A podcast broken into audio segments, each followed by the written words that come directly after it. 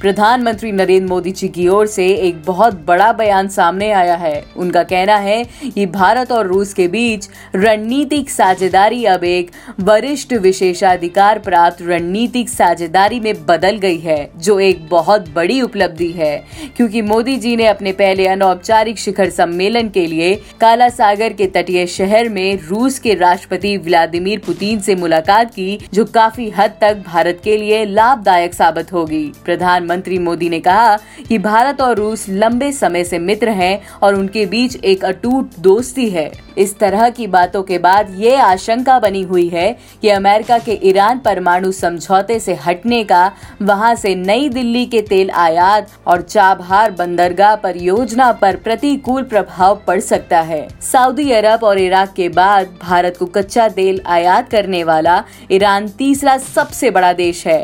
ऐसी ही देश विदेश से जुड़ी हुई खबरों के लिए सुनते रहिए देश की डोज हर रोज, ओनली ऑन डोज ऐप।